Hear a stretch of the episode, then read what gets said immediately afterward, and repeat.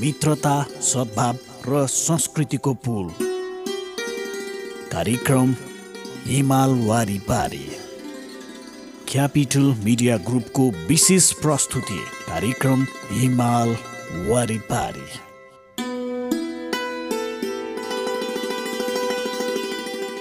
नमस्कार कार्यक्रम इमाल वारिपारीमा यहाँलाई हार्दिक स्वागत अभिवादन छ। उपस्थित भएको छु म विमल कुमार थापा। कार्यक्रम हिमाल वारिपारी तपाईँले यतिखेर हाम्रो केन्द्रीय studio capital FM ninety two point four mega हर्चबाट Kathmandu र आसपासका जिल्लामा सुनिरहनु भएको छ भने पूर्वाञ्चलमा radio Sarangi one one point three megahertz Morang अनि पश्चिमाञ्चलमा radio Sarangi ninety three point eight megahertz पोखराबाट एकैपटक हामीलाई सुनिरहनु भएको छ। सँगै हाम्रा वेबसाइटहरू W W W dot CFM dot com र W W W dot radio Sarangi dot com मार्फत पनि संसारभर तपाईँले हामीलाई एकैपटक सुन्न सक्नुहुनेछ। कार्यक्रम हिमाल वारिपारीमा हामी नेपाल र चीन बीचको मैत्रीपूर्ण सम्बन्धका विविध आयामहरूलाई कार्यक्रममा प्रस्तुत गर्ने जमर्को गर्दै आइरहेका छौँ। विशेष त यहाँको सांस्कृतिक आदान प्रदान हुन सक्दछ भाषिक कुराहरू हुन सक्दछ त्यहाँका ऐतिहासिक र सांस्कृतिक पक्षहरूलाई पनि हामीले कार्यक्रममा सामग्रीका रूपमा प्रस्तुत गर्दै आइरहेका छौँ। श्रोता आजको कार्यक्रममा हामीले चिनिया भाषाको एउटा साङ्गीतिक प्रस्तुति यहाँहरू समक्ष राख्दैछौँ।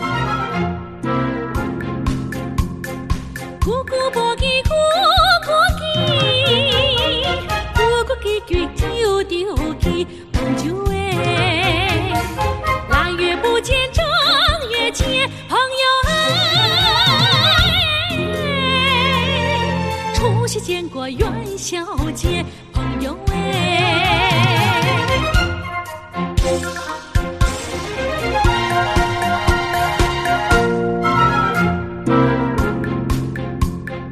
姑姑不记姑姑记，姑姑记过又着记，朋友哎。昨天刚见，今又见，朋友哎。何必见过海上见朋友耶？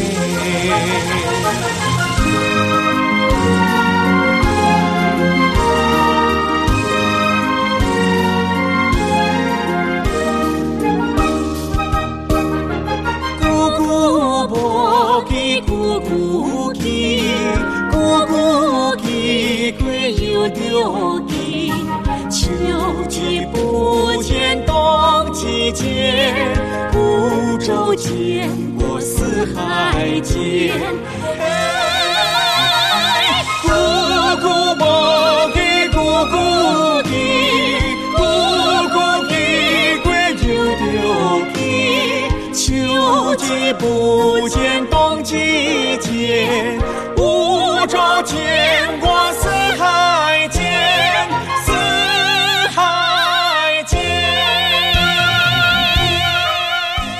श्रोता तपाईँले भर्खरै सुन्नुभयो चिनिया भाषाको एउटा गीत। हुन त सङ्गीत भन्ने कुरा कुनै भूगोलसँग मात्रै गाँसिँदैन यसको भूगोलले मात्रै समेट्दैन। जुनसुकै सङ्गीतको कुनै सीमा हुँदैन। जुनसुकै भाषाका सङ्गीतहरूले पनि आम मानिसहरूलाई जनमानसहरूलाई चाहिँ गाँच्न सक्दछ जोड्न सक्दछ। र चिनिया भाषाको सङ्गीतले पनि हामीलाई सँगै गाँच्न सक्दछ। विशेष त जनजनमा अथवा जनस्तरमा पनि एक खालको भावनात्मक सम्बन्ध अझ विस्तार गर्न सक्दछ। भन्ने हेतुले हामीले आजको कार्यक्रममा चिनिया भाषाको एउटा गीत यहाँहरू समक्ष प्रस्तुत गर्यौँ। अब भने हामी नेपाल र चीन बीचको मैत्रीपूर्ण सम्बन्धका विविध आयामहरूलाई प्रवर्धन गर्ने सन्दर्भमा भएका केही त्यस्ता गतिविधिहरू के के गतिविधिहरू भए अबको प्रस्तुतिको रूपमा यसलाई प्रस्तुत गर्दैछौँ। नेपाल भ्रमण वर्ष दुई हजार बिसका लागि चिनिया सद्भावना दूत अभिनेत्री सुइछिङ नेपाल आइपुगेकी छिन्। गत अक्टोबरमा नेपाल भ्रमणमा रहेकै बेला सरकारले उनलाई सद्भावना दूत घोषणा गरेको थियो। सुइछिङ यसपटक नेपालमा रहँदा तीन ठाउँको भ्रमण गर्ने कार्यक्रम रहेको छ। Nepal association of tour and travel एजेन्टका China tour promotion कमिटीका संयोजक सुदर्शन नेपालले आफू उनलाई स्वागत गर्न त्रिभुवन अन्तर्राष्ट्रिय विमानस्थल शुक्रबार अपराह पुगेको बताएका छन्। उनका अनुसार अभिनेत्री सुइसिङ बर्दिया लुम्बिनी र भक्तपुर घुम्ने कार्यक्रम रहेको छ। नौजना सहितको टोलीमा आएकी उनले नेपालको प्रवर्धन गर्ने सामग्री निर्माण गरी प्रचार प्रसार गर्नेछिन्। बर्दियामा हात्ती सफारी लुम्बिनी र भक्तपुरको विषयमा प्रवर्धनात्मक भिडियो बनाउने कार्यक्रम रहेको छ। उनको टोली डिसेम्बर बाह्रमा फर्किने कार्यक्रम रहेको छ। सद्भावना दूत घोषणा भए लगत्तै उनले पोखराको भ्रमण गरेकी थिइन्। पोखरामा उनी फेवातालमा नैका विहार र प्याराग्लाइडिङमा रमाएकी थिइन्। अन्नपूर्ण आधार शिविर र मर्दी हिमालयको यात्रा गरेकी थिइन्। उनी त्यस भ्रमणको बखत नेपालमा फोटोग्राफी गरेर चिनमा नेपालको व्यापक प्रचार गर्ने प्रतिबद्धता व्यक्त गरी फर्किएकी थिइन्। पचास वर्षीय सुई सिंह चिनकी प्रख्यात सेलिब्रिटी हुन्। उनका फ्यान फ्लोर्स नै एक दशमलव चार अर्ब छन्। चिनिया सामाजिक सञ्जाल वाइपोमा पछ्याउनेहरूले उनलाई समर क्विन र हन्ड्रेड फ्लावर्स अर्थात् सयवटा फुलभन्दा पनि सुन्दर व्यक्तिको उपमा दिने गरेका छन्। चीनले हाल याङ्सी नदीको डेल्टा क्षेत्रीय एकीकरण विकास योजना रूपरेखा सार्वजनिक गरेको छ। चीनका अधिकारीहरूले डिसेम्बर छ तारिक पैसिङमा अन्तर्राष्ट्रिय मापदण्डसँग तुलना गरी गहिरो स्तरको बाह्य खुलापनलाई अगाडि बढाउन याङ्सी नदीको डेल्टा क्षेत्रको उच्च गुणस्तरीय एकीकरण विकासको महत्त्वपूर्ण विषय रहेको बताएको छ।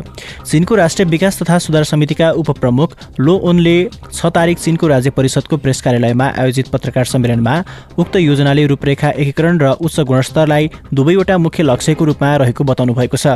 साङ्घाई नगरपालिका याङ्सी नदी क्षेत्र डेल्टाको केन्द्रीय सहर हो। साङ्घाई नगरपालिकाका उपमेयर छन् यिनले साङ्घाईले अन्तर्राष्ट्रिय अर्थतन्त्र बैङ्किङ व्यापार जहाज ढुवानी वैज्ञानिक तथा प्राविधिक सृजनशीलता गरी पाँचवटा केन्द्रको निर्माणलाई गति प्रदान गर्ने र याङ्सी नदीको डेल्टा एकीकरण विकासमा सकारात्मक भूमिका निर्वाह गर्ने कुरा बताउनु भएको छ। ग्वान्टानामा बे थुनामा रहेका अपराधीहरूलाई अमेरिकी केन्द्रीय गुप्तचर एजेन्सी सिआइएका अधिकारीहरूले क्रूर र अमानवीय व्यवहार गरेको समाचार द न्युयोर्क टाइम्सले प्रकाशन गरेको छ। यस सम्बन्धमा चिनको परराष्ट्र मन्त्रालयका प्रवक्ता वासुन इङले डिसेम्बर छ तारिक उक्त समाचारबाट मानवाधिकार समस्यामा अमेरिकाको कपटी र कुरूप रूप स्पष्ट देखिएको बताउनुभयो। द न्युयोर्क टाइम्सले डिसेम्बर पाँच तारिक ग्वान्टानामो बेथुनामा रहेका एकजना अपराधीले बनाएको चित्रकला सार्वजनिक गरेको छ। सो चित्रकलामा उनी थुनिएको बेलामा अमेरिकी केन्द्रीय गुप्तचर एजेन्सीका अधिकारीले क्रूर रूपमा व्यवहार गरेको अवस्था देखिएको छ। यसबारे प्रवक्ता हवाले सो समाचार उल्लेख गरिएको अवस्था र सिन्च्याङ समस्याबारे अमेरिकी सांसद तथा राजनीतिज्ञको भनाई आपसमा विपरीत रहेको औल्याउनु भएको छ। श्रोता तपाईँ सुनिरहनु भएको छ कार्यक्रम हिमाल वारिपारी। हिमाल वारिपारीमा हामी नेपाल र चीन बीचको मैत्रीपूर्ण सम्बन्धका विविध आयामहरूलाई कार्यक्रममा प्रस्तुत गर्दै आइरहेका छौँ। यतिखेर भने हामी कार्यक्रम हिमाल वारिपारीमा एउटा छोटो विश्राम लिन्छौँ। विश्रामपछि हामी बाँकी प्रसङ्ग लिएर फेरि पनि आउनेछौँ। मित्रता सद्भाव र संस्कृतिको पुल। कार्यक्रम हिमाल वारिपारी। क्यापिटल मिडिया ग्रुपको विशेष प्रस्तुति कार्यक्रम हिमाल वारिपारी। विश्रामपछि यहाँलाई फेरि पनि स्वागत छ श्रोता। तपाईँ सुनिरहनु भएको छ कार्यक्रम हिमाल वारिपारी। हिमाल वारिपारी तपाईँले यतिखेर हाम्रो केन्द्रीय studio capital FM ninety two point four mega हर्चबाट Kathmandu र आसपासका जिल्लामा सुनिरहनु भएको छ भने पूर्वाञ्चलमा radio Sarangi one one point three megahertz Morang अनि पश्चिमाञ्चलमा radio Sarangi ninety three point eight megahertz पोखराबाट एकैपटक सुनिरहनु भएको छ। सँगै हाम्रो वेबसाइटहरू W W W dot CFM on air dot com र W W W dot radio Sarangi dot com मार्फत पनि तपाईँले संसारको जुनसुकै कुनाबाट हामीलाई सुन्न सक्नुहुनेछ। कार्यक्रम हिमाल वारिपारीमा हामी नेपाल र चीन बीचको मैत्रीपूर्ण सम्बन्धका विविध आयामहरूलाई कार्यक्रममा सामग्रीका रूपमा प्रस्तुत गर्दै आइरहेका छौँ। अब भने हामी चीनका विशेषतायुक्त त्यस्ता विविध सामग्रीहरू प्रस्तुत गर्ने क्रममा छौँ।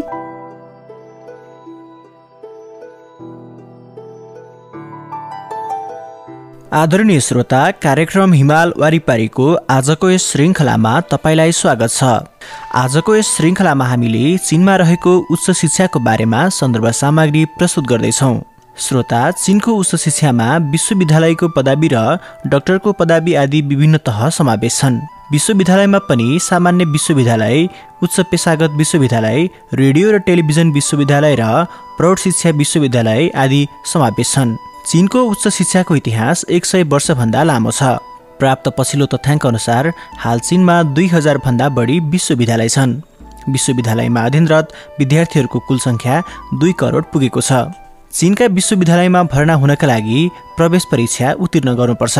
विश्वविद्यालयहरूले विद्यार्थीहरूको आफ्नो विचार र परीक्षामा प्राप्त अङ्कका आधारमा उत्कृष्ट विद्यार्थीको छनौट गर्छन्। चिनको उच्च शिक्षामा प्रायजसो सरकारद्वारा सञ्चालित विश्वविद्यालयहरू छन्। चिनका प्रसिद्ध विश्वविद्यालयहरूमा प्राय सबै नै सरकारद्वारा सञ्चालित विश्वविद्यालयहरू छन्। सामान्य रूपमा यी विश्वविद्यालयको परीक्षामा अनुतीर्ण भएका विद्यार्थीहरू निजी विश्वविद्यालय अथवा रेडियो टेलिभिजन विश्वविद्यालय वा प्रौढ विश्वविद्यालयमा भर्ना भएका छन्। पछिल्ला केही वर्षदेखि यता चिनको शिक्षा मन्त्रालयले उच्च शिक्षाको विकासमा निकै जोड दिँदै आएकाले सरकारद्वारा सञ्चालित विश्वविद्यालयमा भर्ना हुने परिधिलाई ठूलो मात्रामा बढाएको छ। श्रोता आजको हिमाल वारिपारीको निर्धारित समय सकिने लागेको छ। कार्यक्रममा हामीले मूलत नेपाल र चीन बीचको मैत्रीपूर्ण सम्बन्धका विविध आयामहरू यहाँहरू समक्ष नियमित रूपमा प्रस्तुत गर्दै आइरहेका छौँ। आजको श्रृङ्खलामा हामीले मूलत चीन र नेपालसँग जोडिएका के त्यस्ता महत्त्वपूर्ण गतिविधिहरू सँगै चिनिया भाषाको सङ्गीत पनि प्रस्तुत गरेका छौँ भने साथमा हामीले चीनका विशेषतायुक्त विशेष सामग्रीलाई पनि आजको श्रृङ्खलामा हामीले प्रस्तुत गर्यौँ। आजको श्रृङ्खला यति नै। भोलि हामी नयाँ श्रृङ्खलामा यस्तै विविध रोचक प्रसङ्गसँगै नेपाल र चीन बीचको मैत्रीपूर्ण सम्बन्धलाई विस्तार गर्ने क्रममा भएका केही त्यस्ता गतिविधिहरू लिएर फेरि पनि उपस्थित हुनेछौँ। तबसम्मको लागि प्राविधिक मित्र विश्वराज विष्टको साथमा म कार्यक्रम प्रस्तोता विमल कुमार थापा बिदा हुन्छु। नमस्कार। 我越来越爱你。每个眼神触动我的心，最爱你的是我，否则你怎么让我？否则我怎么可能赴汤蹈火？你说什么都做。如果这就是爱，再转身就该勇敢留下来。就算受伤，就算流泪，都是生命你温柔灌溉。我要变成童话里你爱的那个天使，张开双手，变成翅膀守护你。你要相信，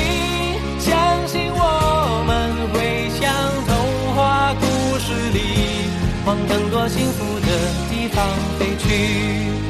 很爱很爱你，只有让你拥有爱情，我才安心。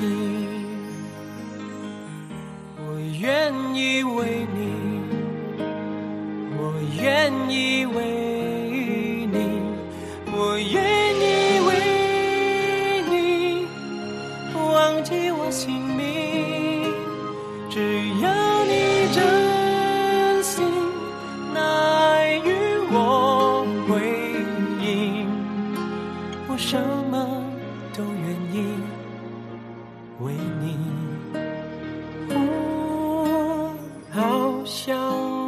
想，好想好想，好想好想和你在一起。明天我要嫁给你了，明天我要嫁给你了。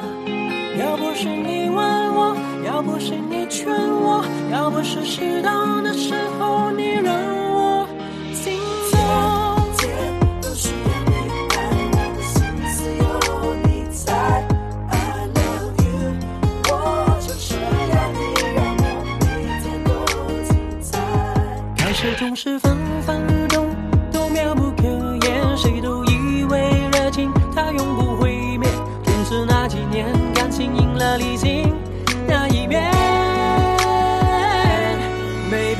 baby baby oh baby baby oh baby.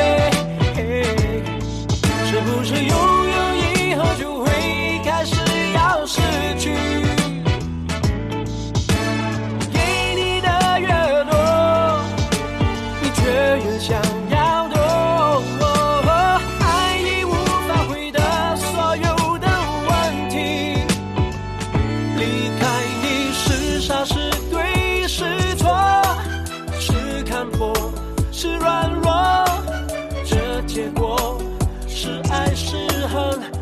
这是什么？